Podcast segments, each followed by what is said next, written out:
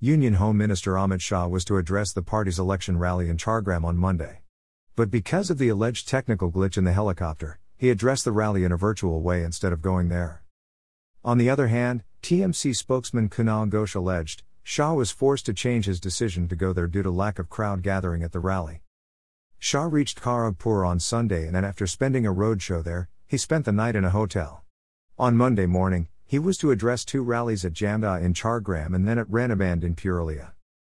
The mess was going on since Jamda's rally since morning. Jamda's BJP candidate Sukhamay Satpathy alleged, BJP workers and supporters are not being allowed to go to the rally.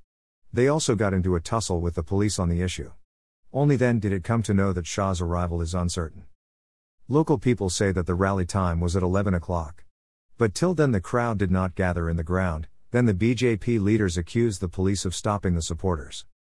BJP leaders allege that the vehicles taken by supporters have been stopped 5 km away. People are facing a lot of trouble with this.